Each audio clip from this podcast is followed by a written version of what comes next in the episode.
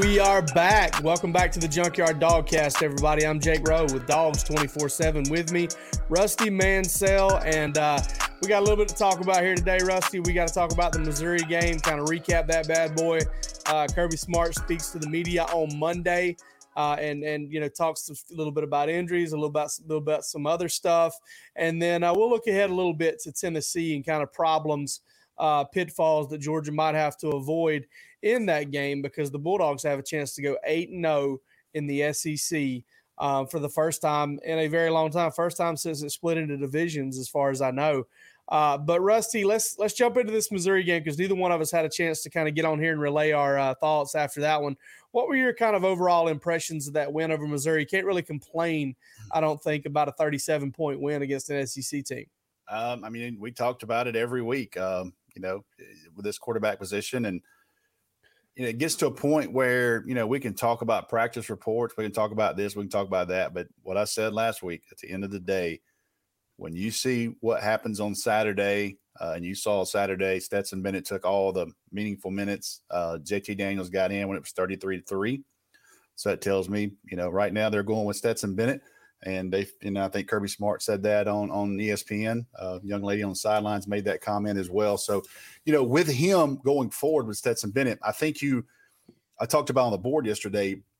I'd like to see more play action early on, first down. You know, not not so much because Missouri, Jake, you talked about it, was stacking the box against Georgia on first down and really stacking it every down, thinking you got to beat us in the air. And they took some shots and wind up opening that game up. So um, you know, you got to mix some things up with the game plan with him. Uh, not saying that the quarterback job is over. I'm just saying for the time being, looks like they're going with Stetson Bennett. He's the guy. And um, so with that, you know, what what makes what makes gives you the opportunity to be more successful with him. I think mixing in some play action on the early downs will help them. Yeah, the whole run run pass thing. I I think that there was this kind of thought against Missouri that Georgia if Georgia got the run game going, it was a wrap. I mean, it was a wrap before it even started, in my opinion. But, but uh, you know, there was there was some run run pass pattern in there uh, as far as Todd Monk, and, and, and that's the way he kind of called it. And and again, I I say that without knowing what the the calls were and what was possible at the line of scrimmage, and I think everybody kind of needs to take that into account uh, when we start talking about play calling and quarterback play. Uh, you know, I went back and I watched it, Rusty. I thought Georgia's offensive line, I, I know they were stacking the box, but I thought in real time, Georgia's offensive line maybe maybe still struggled a little bit at the point of attack. I think, to be honest with you, with some of the chances that Missouri was taking and some of the bodies they had up there, I think they kind of had Georgia's offensive line a little bit out of sorts in the run game from a from an aspect of who do you block? uh, where's your combo? Where you know where does it? Who gets help? That type of thing. And I think they kind of crossed Georgia up with just the number of, of bodies they had near the line of scrimmage. And you knew Missouri was going to have to do that. They came into this game allowing 280 yards a game rushing. And uh, Georgia's a team that can hit a team like that for 400 pretty easily if they don't pay a lot of attention to it. And not only that, with Zamir White, uh, you know, with you know, ripping off 8, 9, 10, 11, 12 yard gains all day um, it could be death by a thousand cuts. You, you may end up possessing the ball only 16, 17 minutes and uh, just getting your breaks beat off. I thought Missouri came in there with a really good plan, and I thought Georgia, uh, once it kind of got out of that run, run, pass pattern, once it kind of decided, hey, listen, let's throw the football and get out of this, uh, get them out of this look. Uh, Georgia hit some explosive plays. I mean, they had five plays of 30 yards or more in the game.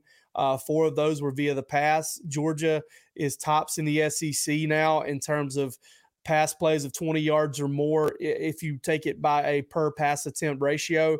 Georgia's only attempted 23 passes in the fourth quarter all season long. All right, nine games, 23 passes.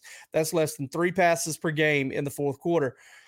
Georgia has the fewest pass attempts because of that in the SEC because they're not, you know, throwing the ball for four quarters and haven't had to in one single game this year. Well, you, you look at it like that, and then you take, well, Georgia's got 36 pass plays of 20 yards or more, 216, I think, attempts. That's a, a 20 yard pass every six attempts. That's that's incredible. That's right up there with Alabama last year, which was 5.9 that's right up there with L, that's better than LSU a little bit better than LSU in 2019 which was 6.4 So Georgia is is being explosive in the pass game right now, and it's making it count. It's putting up points, and it's letting air out of the football late in the game. And I thought, as far as the quarterback thing goes, Rusty, I think that a play, and I wrote about this. I think a play that might end up helping Georgia's quarterback position more than anything else this year was one that was pretty much a net negative in real time. So when JT Daniels, I think double play action, tried to take a shot downfield, he got hit he got he got kind of hit as he threw, and he kind of looked around a little bit, got up, kept playing. I think that play right there, when we look back, maybe nobody admits it, but him just taking a hit, kind of maybe getting some of that injury jitter stuff out of him from having to deal with this thing all season long. I think that might end up being a help to Georgia's quarterback situation if he's needed or if he ends up taking the job from Stetson. Yeah, I mean, quarterbacks don't get touched anymore. Period. Um, no, they barely get you get breathed on, and and on Sunday football, it's about a fifty thousand dollar fine. So, in college football, you get touched a little bit more, and and certainly to to get that over with, to let you know, like, hey, I'm back in the game. So, um, you know, we'll see where this thing goes. Um, you know, I'm I'm speaking, you know, thinking that based off what I've seen last two weeks, they're going to go with Stetson Bennett. So you start thinking about what can you do to be more successful with him. Uh, right. JT Daniels, he'll probably play maybe this weekend. We'll see.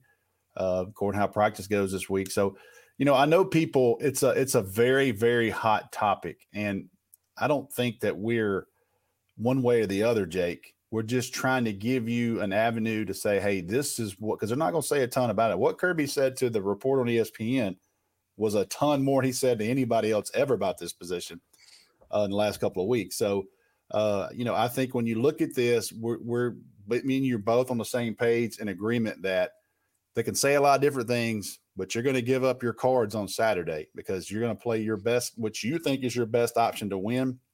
And certainly going into Knoxville this weekend, we're going to see what they're thinking is their best option to win that game. Yeah, I, agree. Yeah, I mean, I think right now this is Stetson's starting job for the time being. Can he, can JT Daniels play him out of that? Maybe. Can Stetson play himself out of it? Absolutely. But I even I'm to the point now, Rusty, where I look at this as a the quarterback situation rather than the starting quarterback because I and I've said this I feel like for weeks having both of these guys healthy is so good for Georgia football because you've got a spark if you need it. You've got to step in if he's if a guy gets injured. Uh, you've got options, and I think when you've got options, it's huge. And uh, you know, listen, eh, Stetson Bennett's the starter for a reason. Thousands of reps I haven't seen of practice this year. Okay, um, thousands of of minutes of video that I haven't poured over like Todd Monken. And, and, that's another thing I've got to point out here. Okay. This whole Kirby's loyalty to Stetson Bennett. Guys, Kirby Smart is not walking into Todd Monken's office saying, Hey, Todd, Stetson Bennett's the starter. All right. Your your opinion doesn't matter. Stetson's the starter. It's not happening, man. They're paying that guy $1.5 million for a reason and it's because his his opinion on the position he coaches and the side of the ball he coordinates is that it, it means something. It means uh, probably more than anything. And so, I mean, if Todd Monken was like, "Hey, I want to start JT Daniels," JT Daniels is going to start. But right now, they trust Stetson Bennett more. Is that a durability thing? Maybe. Is it a mobility thing? Also a factor. Um, but you know, I also think Stetson's going to continue to get better, and Georgia's got to continue to try and get him better, and they got to do the same thing for JT Daniels too, because there's going to be a time maybe when Georgia needs both of them, and having both of those guys healthy enough to play is huge for this team, and, and I think that's the the thing everybody needs to be focused on more than anything. We can debate all day about who should start and who shouldn't. Um, JT had basically four weeks where he didn't do a whole lot. Okay. It may take some time before JT is the guy who won the starting job. Um, that's just the fact of the matter. And we can debate all day about why he sat out so long and and did it. take? I don't know. I'm not a medical professional. All I know is he's ready now, and George is better off because of it. Anything to add on that, Rusty? Before we hit the break? No, I'm I'm with you. I think we're on the same page. All right, let's take a break. On the other side, we're going to talk Kirby comments. What just happened here reminds me of that that song they play going into the fourth quarter by Kanye. It says, "No one man should have all that power." Jordan has all that power and he cut me off. Okay. He just, just snapped me off here. Uh, producer Jordan, man, just a, a, tyrant, that guy. He's trying to take them them, them W's for Tennessee this week already. early, early. Yeah, we were talking some Tennessee before the show, a little bit of Hendon Hooker. We're going to get into that. But Rusty, uh, one of the things that stood out from Kirby Smart for me today, and listen, Kirby Smart is the week is the is a week to week game guy. Um, you know, guys that are out for months or oftentimes week to week. Uh, but he said today uh, on Jamaree Salyer, who who didn't play Saturday. Um, he's dealing with a foot injury. Um, don't really have any specifics on that uh, as of right now, but he's dealing with a foot injury. And Broderick Jones got the start in his place, but Kirby was asked about him today and said that you know Jamaree's injury is not very serious. It's not going to require surgery. We had already reported that. Talked about how Broderick Jones played, but also said that they're hopeful they can maybe get Jamaree Salyer back this week. What are you hearing on that, Rusty? What do you think is the possibility of maybe that happening? Uh, you know, I I, I know this. A guy's a competitor. He's a senior leader. Um, you know, he didn't come back to sit around. And if he can, if he can play and, and help the team, then he's the type of kid that's going to play, especially in a game like this uh, up in Knoxville. Tremendous atmosphere, big time SEC East game. Um, you know, it, it's probably going to be one of those where you know we initially thought Jake just kind of what we'd heard, maybe two weeks, maybe three, but uh, this is a guy that that loves to play.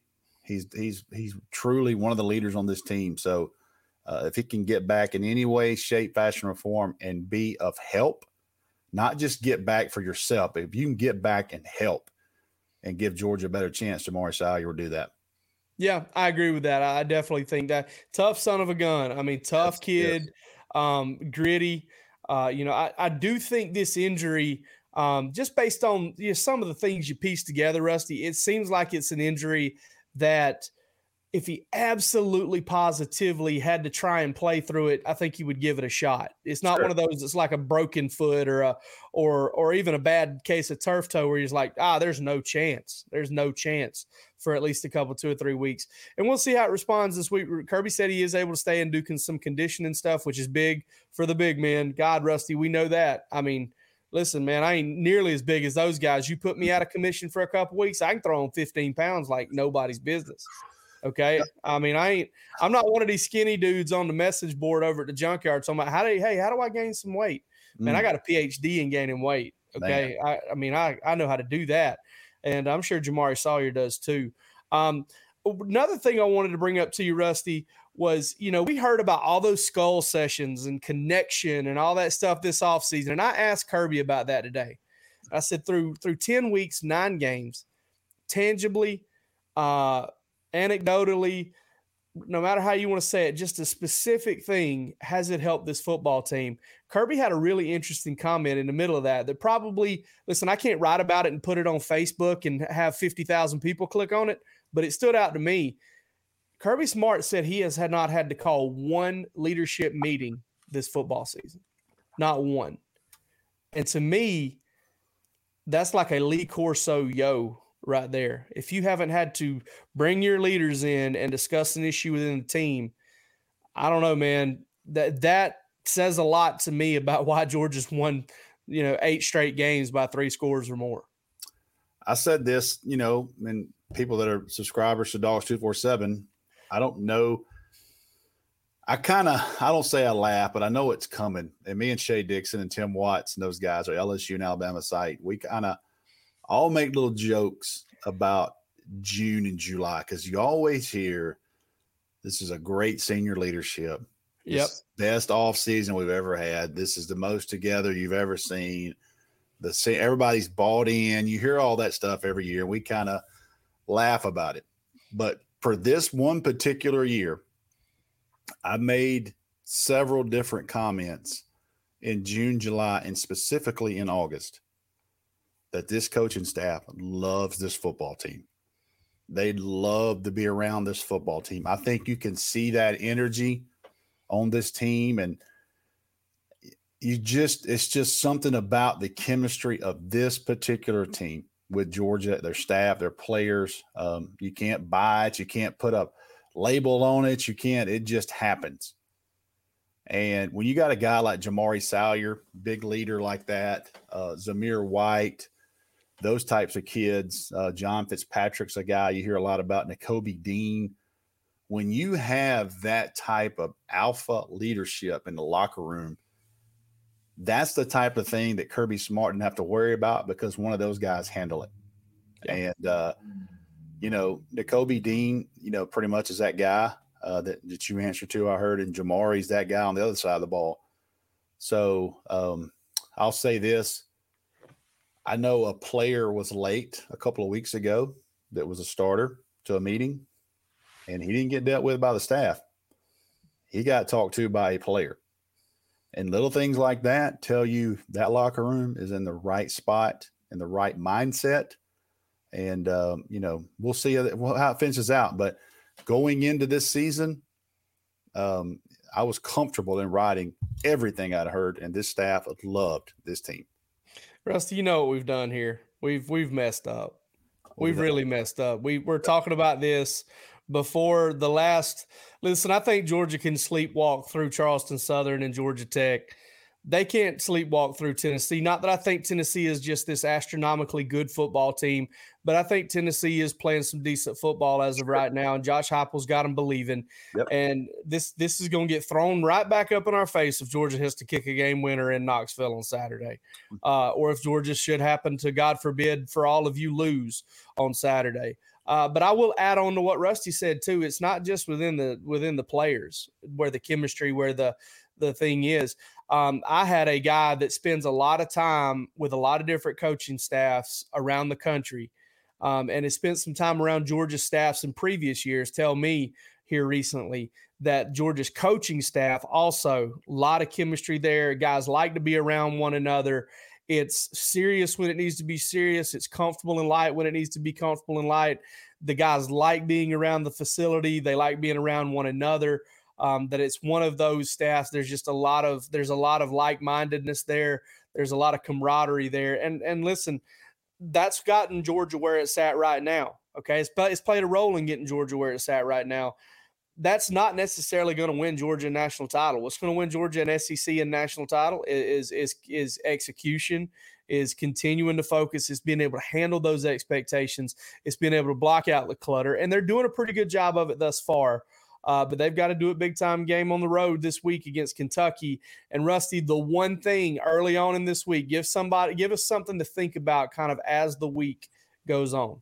I ask uh, somebody that I trust, uh, somebody that spent several years in SEC this morning. What is the most difficult thing about facing a Tennessee offense? And it's almost like facing Georgia Tech because nobody does what they did with Paul Johnson. So you had to prepare for that. They go so fast and it's a little bit different tempo. A lot of people try to play fast, they play fast. I mean, they're going to snap the ball quick, they're on the line of scrimmage, you know, full speed, fast as you can go. It's hard to kind of pro- reproduce that, I guess the best word in practice and, and show it as a scout team uh, because you're not learning that. You know what I'm saying? So Georgia's going to have to adjust to the game speed when Tennessee get when they get the ball. Uh, it might take them a drive or two to. Uh, I'm very interested in those first two drives for Tennessee. Uh, they've been successful on a lot of early drives in games. Went back and look. So, uh, how Georgia comes out and adjusts to that speed of Tennessee and how fast they're playing, is something that I, am going to be interested in and watch as the week goes on. But it, I thought that was interesting thought. You know, your scout team has to give you a good look, and it's hard to get a perfect look from something and how different they are, kind of as fast as they go. Uh, we'll see. The one thing I'll say this on the flip side: if you're going to play fast, you better move the chains. Because if you don't move the chains, you're going to leave your defense on the field a long time against a ball control run offense. So there's a lot of games within the game, but if you're asking me something I'm interested in as far as Tennessee versus Georgia, I want to see how Georgia, you know, how they come out early against Tennessee because it'll be faster than what they see in practice. I would be surprised if Tennessee's game plan or, or or game flow against Kentucky works against Georgia. Kentucky ran 99 plays on offense, and I think if we're looking back at this game and Georgia's run 99 plays, then there's yeah, Tennessee's in a lot of trouble just because Georgia's a deeper football team. Uh, but you know, obviously those big plays played a big role in that. I asked Lewis Cine about that pace, Rusty, today, and he said, I asked him, I said, hey, put me in your headspace here. When you see a team going that fast, is it does it make you you know does it focus you does it make you challenge you does what you know he's he get to be honest with you it kind of worries me about practice this week he said because because he knows that georgia's going to try and do it faster to get them ready so he said that there'll be two scout teams and they'll they'll run a play with one scout team and as soon as that's that play is over there'll be another scout team fresh and ready to roll ready to run a play, and they'll run a play within six or seven seconds. And that's how Georgia will have to defend this week. And uh, that's how Georgia's going to try to get them ready. My number one thing to watch out throughout the week if you haven't gone back and looked and you like going ahead and looking at Georgia's opponents, just watch Hendon Hooker of late their Tennessee's quarterback. He's been playing really good football. I think he's a really cool story. Listen, I know he plays for a team that a lot of you hate. All right, if you live up in Chickamauga or mm. or up in Rome or you live, live up in uh, Hiawassee or Blue Ridge, I know you hate Tennessee if you're a Georgia fan. Okay, but watch Hendon Hooker. Uh, think he was at Virginia Tech at one point. Uh, I mean, really cool story. I like the way he plays the game. He's fun to watch. He's playing at a high level right now. Only turned it over twice this year, two picks.